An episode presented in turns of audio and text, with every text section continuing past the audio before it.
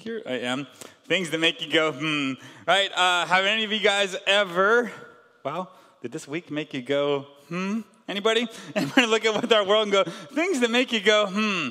Or how about anybody ever uh, open their Bible and you read it and it's like, that's confusing. That's a little odd. That's a little different. That's a little weird. That makes me go, hmm, that, that, that, I'm not sure if I agree with that. Doesn't matter. It's right. You're wrong. Not sure if I understand that. That's okay. You can say I don't understand it, right? But you know, those are lots of funny things and great questions there uh, in our video there. And I just played that. I'm not going to talk about any of those. That was just used to get your attention. Did it work? Everybody's attention now, right? All right. So, because we are actually continuing in our study of the book of Mark and looking at the good news because we said we don't just have good news, we have the best news. We have the gospel in a world filled with bad news. We want to tell some good news. And so we're working through the study of uh, the book of Mark here, and we're just kind of slowly going. We'll, we'll just kind of see as God continues to lead us. And trust me, all this week I was like, God, do I stay with what we've been, been praying about and what feeling like about we're supposed to do and, and all this stuff? And this kind of feeling like, yeah, God's, God's going to preach his word and he will minister and speak to our current situation. That's how God's word works. It speaks into our lives, right?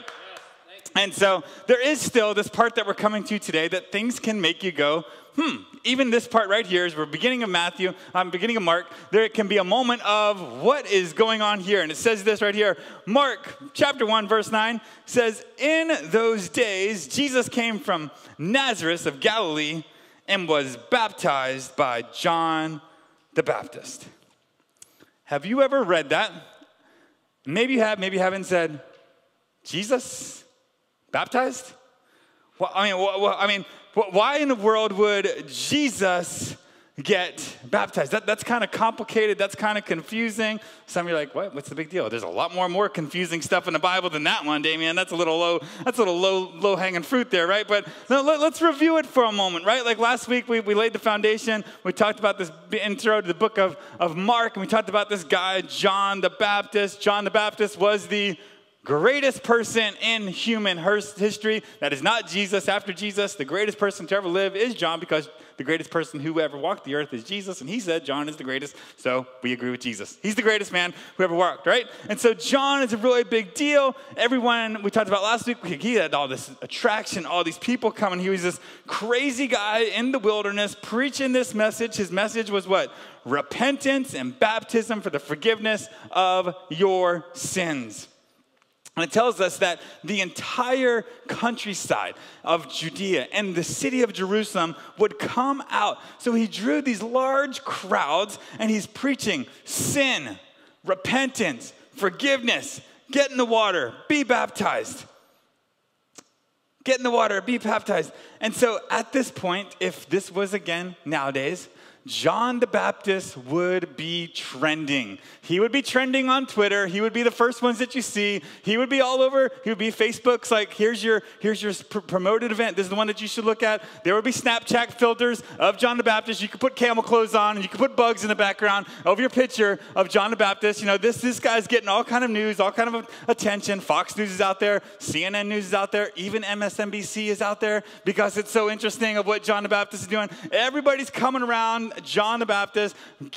He's getting all this fame, all this attention. There's people out there making t shirts that have a, a, silhouette picture of his face and has the word hope under it, right? And then there's others that are making hats that say, Make Jerusalem great again. Like, this is who John the Baptist is. He's getting all this attention, and all these people are like, He's the best, and he's Elisha, and he's, they're making, like, making, uh, like, who is this guy? What's he about? And all this stuff. And so he, he's a big guy. And he's a bold preacher. He's a bold prophet. He's like, basically, his message is sinner, sinner, sinner, sinner, sinner, fall from far from God, repent, get in the water, baptize. Hey, sinner, splash up. Okay, next sinner, splash up. You know, he's just going this. He's doing this for about six months, they would say. All right, so he's just like working through the line. People are lined up. Sinner, splash, sinner, splash. You know, and then all of a sudden you read this in verse 9 says, In those days, Jesus from Nazareth, from Galilee, was baptized by John the Baptist. Imagine this. Here's John baptizing people, and then Jesus walks up. Jesus gets into the water and he's like, uh, Jesus, um, you're in the wrong line. Jesus, this, this isn't for you. In fact, the book of Matthew, that we're in Mount Mark, Matthew shows that John actually kind of has this little moment with Jesus is like, hey, hey, you're supposed to baptize me. I'm not supposed to baptize you. Like, no, no, you, you got this wrong, Jesus. You're in the wrong line. And I just want you to know you were thinking, oh, things that make you go, hmm, that's not one. No, this confused John, and he's the baptizer. And he was confused while Jesus was in the line for being baptized. Okay? So it is this moment of like, why would he do that? Because John says, it is told you, and we told last week, it was a baptism of repentance and forgiveness. So, what do we believe about Jesus? His entire life was perfect, sinless. There was no sin in him. So, why would Jesus be baptized? All of a sudden, some of your heads just exploded. Oh, that's why. What, what, what in the world? Like, okay, what, what, what's going on? Jesus is going into the waters of repentance. And so I want you to know your Bible. I want you to know theology. I want you to stand on Scripture. I want you to know some things. So we're going to dive into this question that many of you probably already know the answers to, and you can help me out here in a minute. But here's what I, I, I want us to see today. The big idea, if you got to check out early, if we all get an emergency alert on our phone, if the internet goes down, here's the big idea that I want you to know today, all right? Is Jesus' baptism shows us who he is so you can know who you are. Right? Jesus' baptism shows us who he is.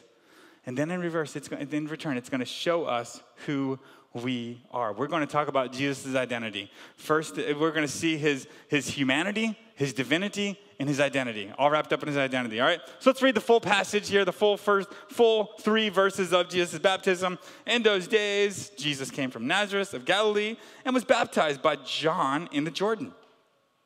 And when he came up out of the water, immediately he saw the heavens being torn open and the Spirit descending on him like a dove. And a voice came from heaven You are my beloved Son. With you I am well pleased.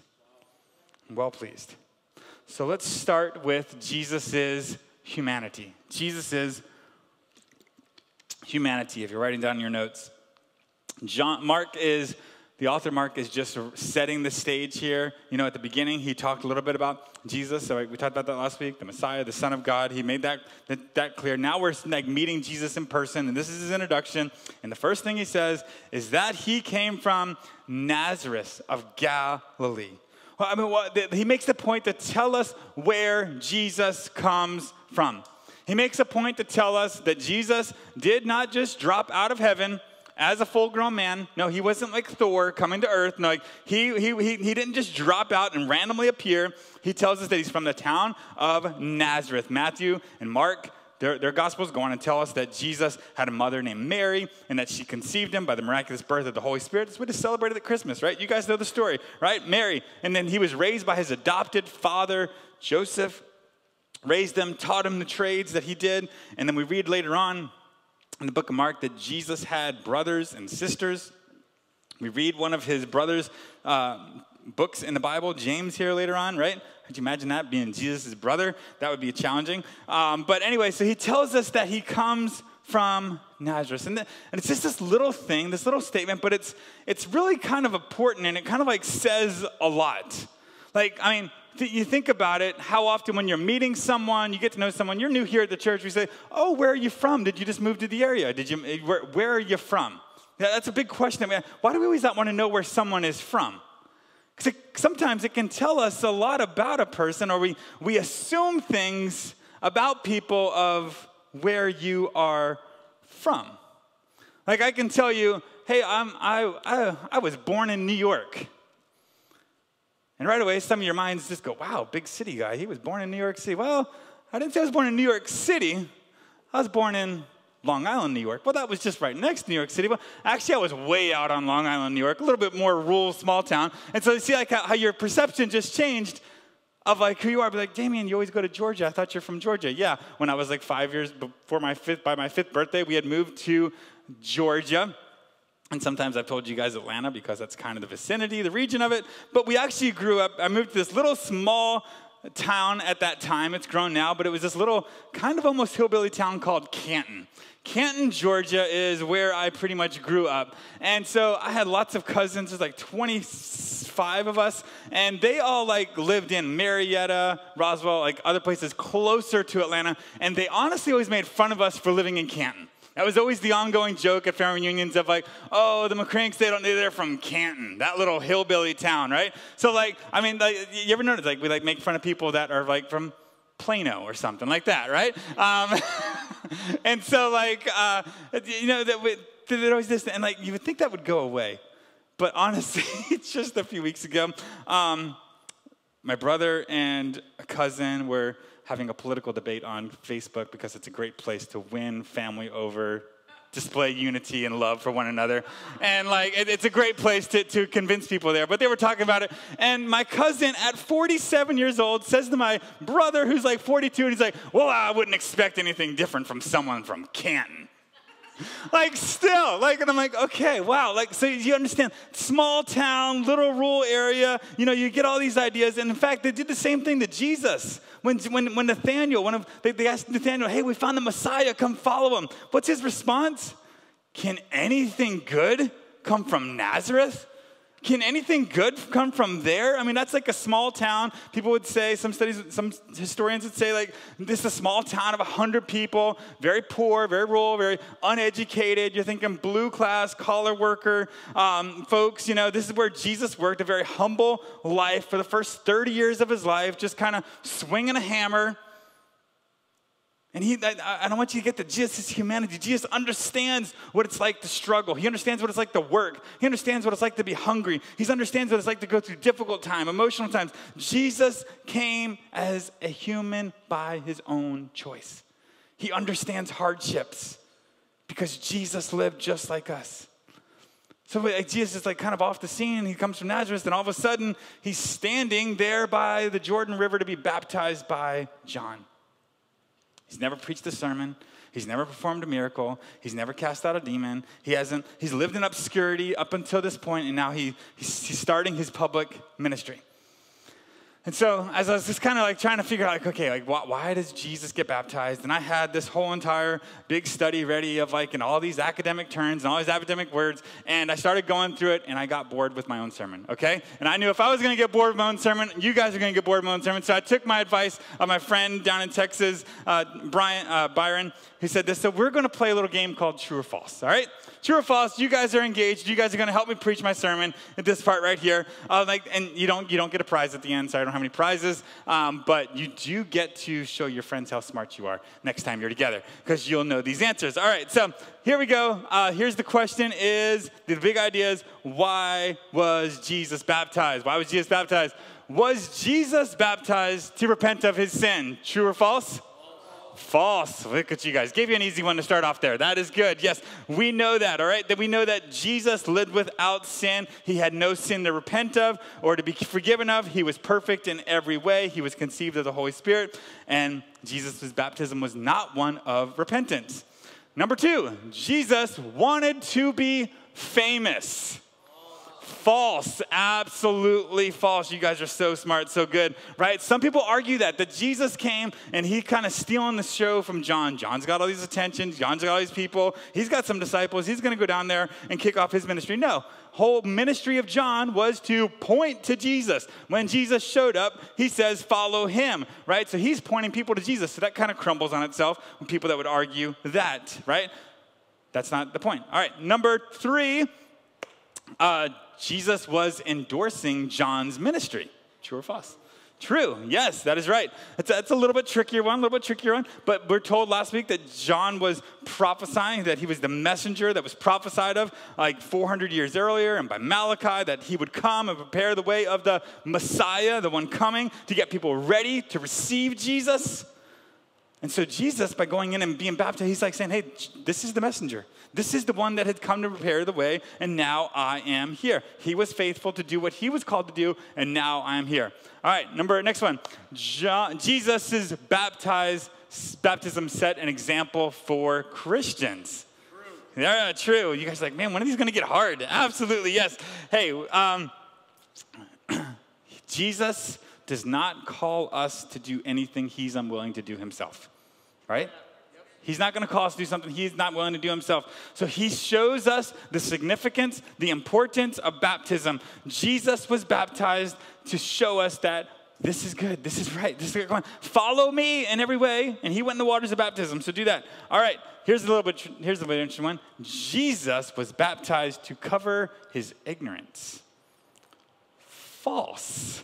And I want you to know this because there is false gospels out there. There is false doctrine out there. In fact, there's this thing called the Gospel of the Nazarene, and it's supposed to cover the silent years of Jesus where Jesus was and, and, and, what he did. And so there's this thought, this idea that Jesus wasn't quite, you know, knowing who he was when he was young, and he wasn't quite fully God and fully man at that time. And so he might have made some mistakes, and it's covered. And so in his ignorance of not knowing what sin was and not knowing who's calling, like he's gonna get baptized just to cover it. Like Mary, like even like said, is like Mary brought him down to go meet John and stuff like this because, hey, like Jesus, there might have been this moment that you ate the last cookie in the cookie jar and you blamed your brother James. Like, so let's just get in the water and make that clear. Like, that is wrong, that is false, that is terrible, but you need to be aware of there's false gospels out there, there's false things, so you need to know the word. Okay, so Jesus, again, had no sin, he had no ignorance that he needed repentance of. Jesus is awesome. Number six, Jesus was adopted by his father in that moment. False. Some would, again, false doctrines, false beliefs of who Jesus is. Listen, a lot of New Age stuff is creeping into the church. To some of you, this seems like so plain, so simple, but it is creeping in, and it's this idea that Jesus was adopted by the Father in that moment because of his good works, his good deeds. That Jesus had in that moment, it was this moment of ascension that, like, now he became divinity in that moment, and that is wrong. God has always been his Father, always will, always was, always forever will be, okay? So that is false. Number seven, Jesus wanted to identify with sinners. True. True. How did Jesus die? Jesus was between, crucified on a cross between two criminals. How does he get baptized? Between two sinners. A sinner went before him, sinner went after him. In fact, the prophet Isaiah, uh, Isaiah says 700 years beforehand, he says that Jesus would be counted among the transgressors. there you go. So Jesus is humanity. Uh, he's, he's, he's, he's identifying his humanity with us. Here's a little bit trickier one. Jesus hadn't yet received the Holy Spirit, some people will say. Yes, the false. There we go. We got someone on the front row that's very adamant. No, false. Jesus had the Holy Spirit. Jesus was conceived by the Holy Spirit. Jesus had the Holy Spirit from the very beginning. And so we know that Jesus didn't just live this good life and, and sinless on his own. Like, no, he had the Holy Spirit. He was filled with the Holy Spirit continuously. But I would say it was rather he revealed the Holy Spirit in that moment. He reveals the Holy Spirit in that moment. Number nine, got two more left. Jesus' baptism began his ministry. True, true. Up until this point, we said Jesus has been living in Nazareth, ordinary life, kind of like blue collar jobs, swinging a hammer, doing the rule obscure thing. You know, now Jesus goes into the baptism, comes out of it, and now he is going into ministry. And some would say this is a clean break. Some commentators say this is a clean break from his old life, from like connected with family to like, hey, this is my vision, this is my mission, this is what I'm here for, going to do this. The same as it is for when you, when you jump into the waters of baptism. You're leaving that old life behind, new life ahead of you. Old things behind, stepping into what is ahead. You start those ministries that God has in your heart and called to do that. All right, last one. Jesus' baptism foreshadows his death, burial, and resurrection. True. Amen. Right? Right there, right? Jesus begins his ministry the way he ends his ministry. He is showing us from the very first pages of Mark of what he came for. He came to give his life, to die, to go into the waters and come out resurrected anew. Just as at the end he goes to the cross, dies, is buried in the tomb, and rises again. Jesus' baptism makes no sense apart from the cross. Okay? He was showing us that. All right. So we see that Jesus is humanity. We see that he did these things, that he was a human in every way, yet fully God and fully man. In Bible school, we always called him the 200% man, right? 200% man. So there's his humanity, divinity, Jesus' divinity. Listen to this, it's so beautiful. He said, get a sip of water here. He said, when he came up out of the waters, immediately he saw the heavens being torn open and the Spirit descending on him like a dove. And a voice came from heaven You are my beloved Son. With you I am well pleased. Man, I want you to picture this again. Up until this moment, nobody knows who Jesus is. Up until this moment, Jesus is just another guy in line to get baptized.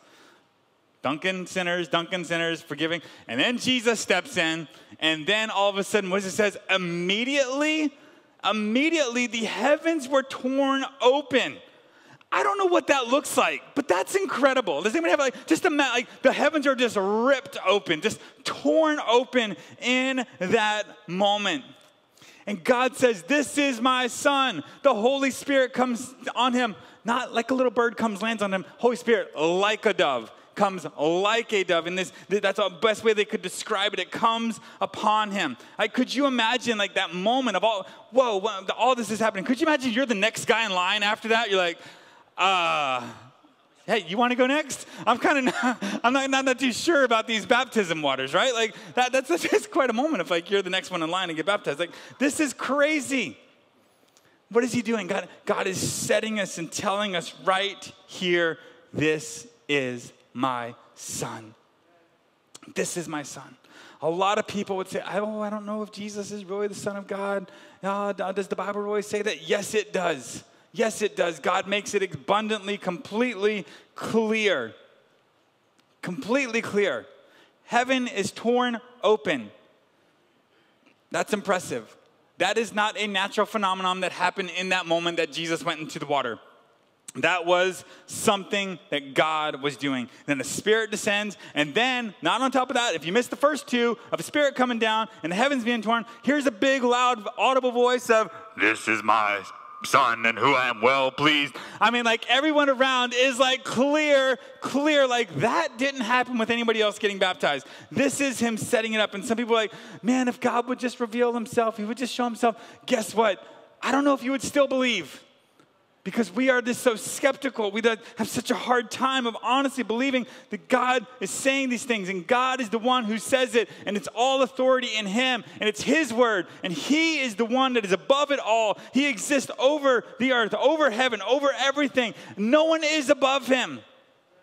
And He is declaring, This is my Son oh, I don't know. I want to get, can I go to the authority? It's like going to your boss and asking, hey, can I talk to your boss? No, he is the boss. There is no more boss beyond the boss, right?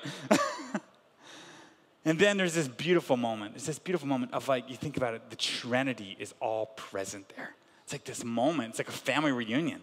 Like Jesus has been in obscurity, he's been kind of quiet, and he comes on the show, comes on the scene, starting his ministry. He comes on this, and the Spirit, the Holy Spirit is there, descending on him like a dove, and the Father speaks.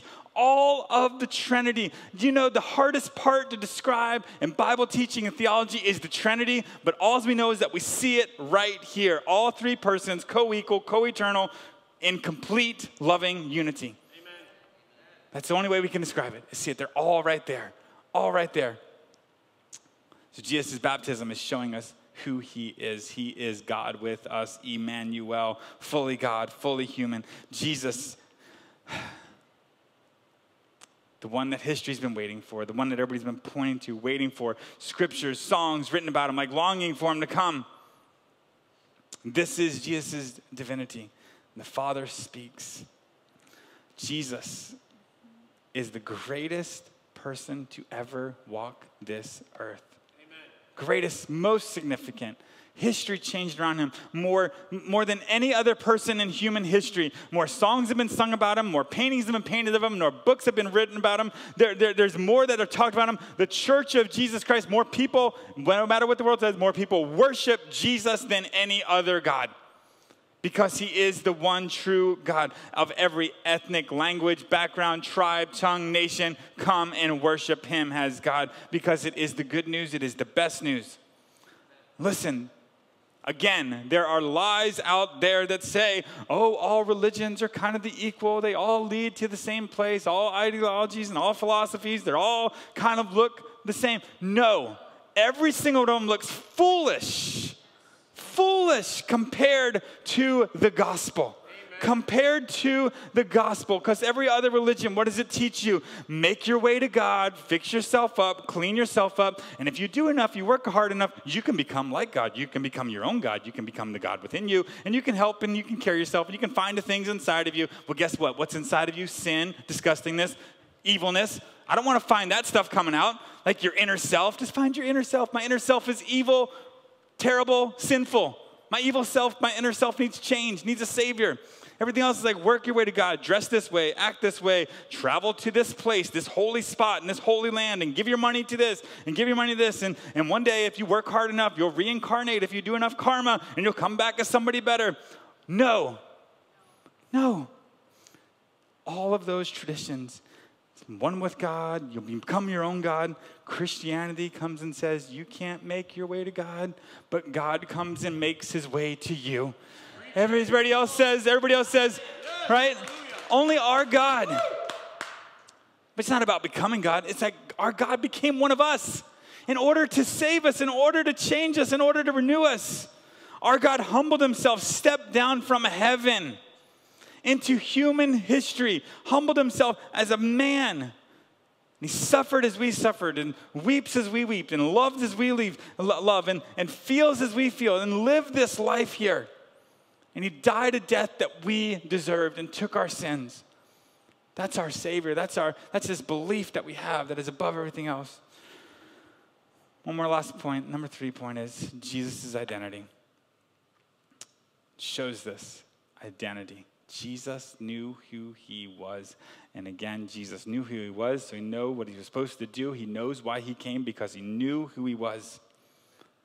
Again, remember we talked about last week 400 years of silence. God not speaking, God not moving, no, no tangible presence of God. And then the voice that they hear amongst the crowd of people is This is my beloved Son with whom I am well pleased.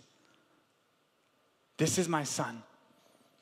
That is the theme of the book of Mark that you see over and over. Jesus' identity as a son. He sees himself as the Son of God. In the New Testament, Jesus calls, calls himself the Son of God 127 times.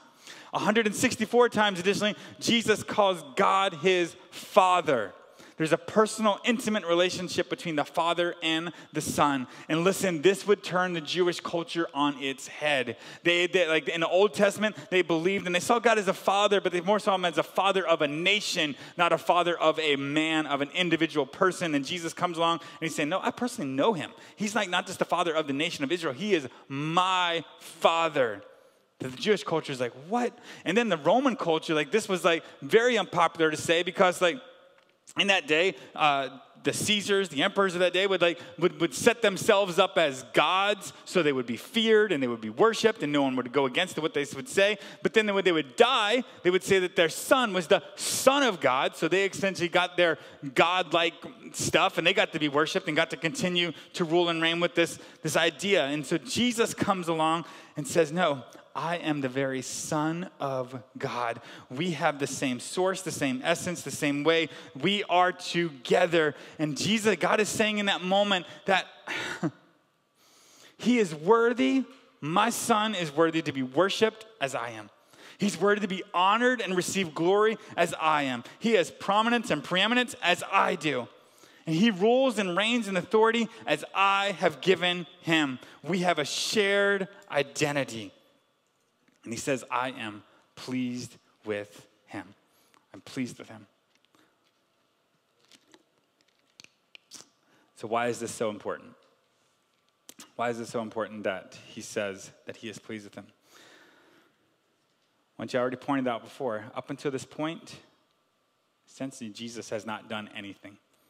He's never preached a sermon, he hasn't performed a miracle, he hasn't fed 5,000 people. He hasn't called his disciples. He hasn't cast out demons. He hasn't healed a single person. He hasn't gone to the cross. He hasn't been resurrected. But I want you to see is that the Father is pleased with him before he does anything. And Jesus' identity is that of a son.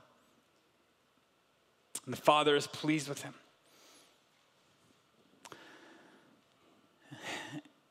And I think we get, we, we can even wrestle with that theologically, and maybe we can come to this point in this place that God is our Father.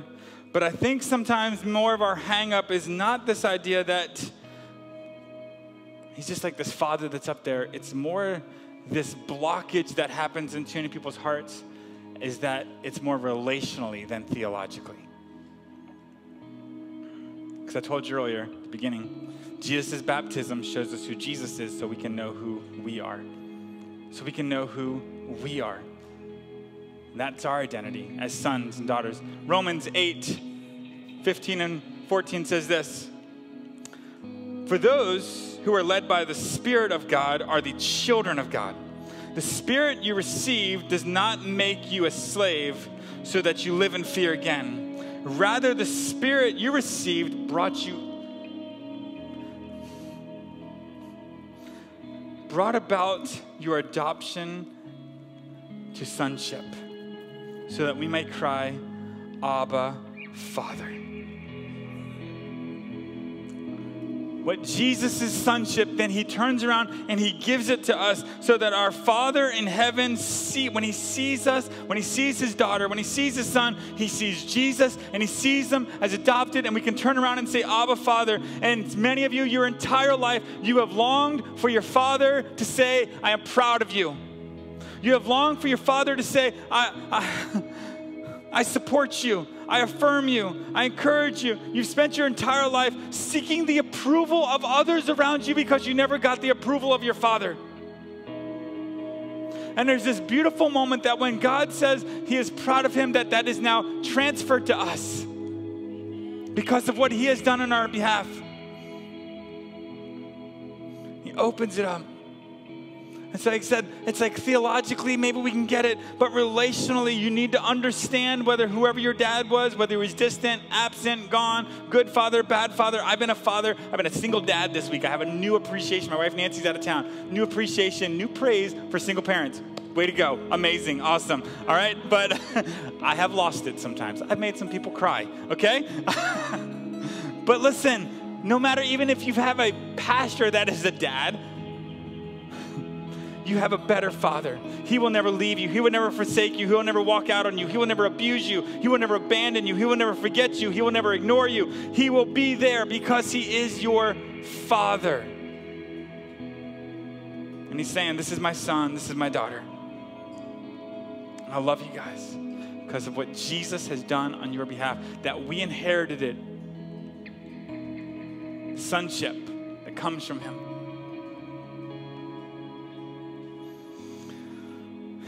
And so here's where this ties into where we are today. This week, as we all know, was a heavy week. Just praying and confusing and like how to even respond, processing what to say. These are confusing, complex, hurtful times.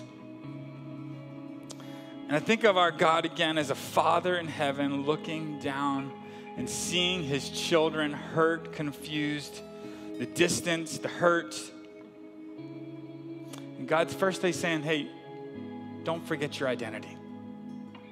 Don't forget who you are, and the way you know who you are is whose you are. You are mine. You are mine. So don't fall, don't, don't forget your identity. When you start wanting to give in to fear, giving in to worry, giving in to anxiety, becoming paralyzed of what to do, you remember whose you are.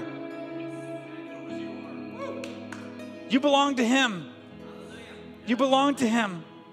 And listen, we have been sold fear for far too long. Every single day, we are being peddled and sold fear fear from the virus, fear from what happens if this person gets in office and if this person doesn't leave office and if this doesn't happen, and fear, fear, fear, fear, fear. And when we're full of fear, we start turning on each other. But here's what Jesus says I talked about this in that Jesus and politics message, but we've got to come back to it. John 17, 20 through 23. my, and this, he's praying for us again. My prayer is not for them alone. My prayer is also for those who will believe in me through their message. He's talking about us. That they all them may be one. Father, just as you are in me and I am in you, may they also be in us, so that the world may believe that you sent me.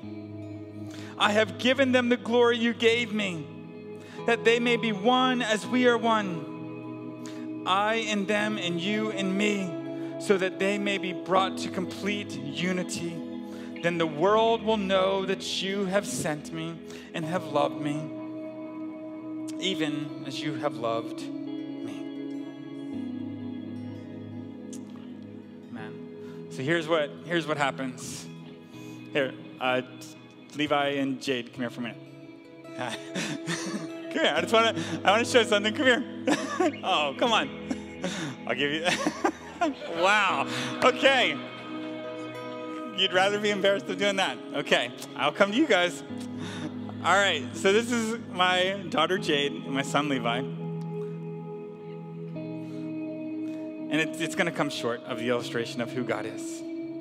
He's our Heavenly Father. And He has made each and every single one of us sons and daughters in Him. But we're in this moment right now of like this. That let's say Levi believes he's got a red hat on. He believes that there is something going on, that our nation is being robbed, that it's being stolen, that it's that he's got to rise up and do something, okay? And Jade is my daughter, and she's like, Levi, you're crazy. You're buying into all this news and then they're both being fed just so much other information. And they're looking down and they're looking at all the other things and hearing all the other voices, and they're fighting with each other and arguing with each other. Does it change that I'm still their father? Am I, am I still their father? I'm still their father. Whether they agree and have different opinions, it doesn't change the fact that I'm their father. And so often we get so busy doing this that we forget that we have the same Father. And we can have our perspective and our thoughts of what is going on in our nation, but let's never forget that we have brothers and sisters in Christ, that we were both bought by the same blood of Jesus. And yes, listen, okay, the Bible is very clear. There are some that come among us that were never part of us. There are some that come to deceive. There are some that, that come in sheep and wolves' clothing, okay? Wolf, wolf and sheep's clothing. Anyway, yeah, you get the point. There are some that kind of sneak in. But of our true brothers and sisters in Christ, we are together. And so, we start focusing on each other and hurting each other and fighting with each other. And he's saying, Hey, would you just come to the Father? We just turn to the Father and look to me? Look to the Father. Stop looking at all the noises and the crazy and the stuff around you. Be aware of the times and the days and the hours, yes, but do not forget to come home to the Father, to look to the Father. Because this is what the enemy has done. Maybe many of you guys have seen this illustration and heard it and all this stuff. I don't know if you've heard this, but if you go to the southwest desert and you catch a hundred red fire ants and you put them in a jar with 500 black ants. You put them in a jar. At first, nothing happens at all. They're in the, in the jar, just hanging out, doing life, doing all this stuff. You take that jar, you shake it violently. You shake it violently, you dump it out. Those ants fight each other until they're all dead. They kill each other. They kill each other. Because this ant thinks that this ant did the shaking, and this ant thinks that colored ant did the shaking. And when the real enemy is the one who shook the jar. the real enemy is the one that's, that's causing all the confusion and the chaos. And that's exactly where we are. In the church, even Trump versus Biden, black versus white, mask versus no mask, vaccine versus no vaccine. And we don't ever stop and ask ourselves, who's doing the shaking? You have an enemy that is trying to divide, destroy, and tear us apart. So, would you guys stand with me? And I know there's all kind of feelings and, and emotions that come with what we're walking through and we want to hold on to what we believe in this moment to be fully true and, and yes hold on to that but let us never ever forget the fact that we have a heavenly father that loves us that calls us into sonship daughtership that we are adopted. And then that makes you part of this family. And for those that truly have God seal upon their heart, the Holy Spirit inside of them. That it starts with simply putting your trust in Jesus that you cannot work your way to. You cannot become your own God. You cannot pull out something good inside of you because the truth of the matter is, and you know it if you search deep enough, there is nothing good in here on of and of yourself. Jesus comes and makes it good. He comes and washes it, comes and makes it righteous, comes and makes it holy, comes and makes it pure. And then he says, You're adopted. You're new, and I'm not going to leave you. You are my son. You are my daughter. So that's where your relationship starts, first off, is with the Father. With the Father. And then he calls us into family together. Let's sing this song. Come run to the Father. Uh, some more closing words after, after we sing this song.